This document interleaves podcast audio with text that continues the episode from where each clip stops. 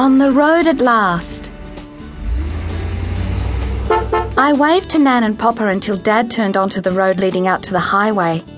I felt sad and excited at the same time. Nobody said anything for ages, not until we reached the coast. Then at the Coorong, Luke made us laugh. Look, he said, a pelican. Its beak can hold more than its belly can. We saw the last autumn leaves fluttering like flags on the grapevines of the Barossa Valley.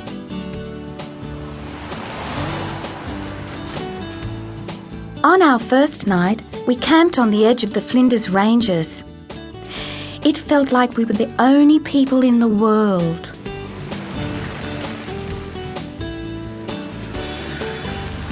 At Streaky Bay, we stuck our heads in the mouth of a great white shark. It was in the local museum. We made letters with our shadows at Murphy's Haystacks. The giant boulders glowed in the afternoon sun.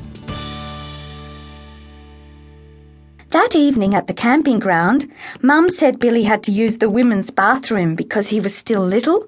He was embarrassed. OK, he said, but if anyone comes in, call me Kylie. We drove past wheat silos and windmills, and Billy said, Are we there yet? It took us two days to cross the Nullarbor Plain. I waved to people in passing cars and trucks, and they always waved back. We all had our favourite positions in the car. Dad loved driving, Luke rode shotgun next to Dad, Billy and I shared the middle, and Mum liked the back seat where she could read. The Great Australian Bight looked like a giant had bitten a huge chunk out of Australia. Dad and Luke stood right on the edge of the cliff, but Mum stayed back. She held on to Billy and me so tight that my hand went numb. Oh, she said, I can't look.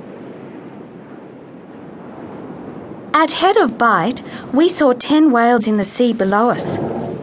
A mother and her calf were rolling and wallowing together.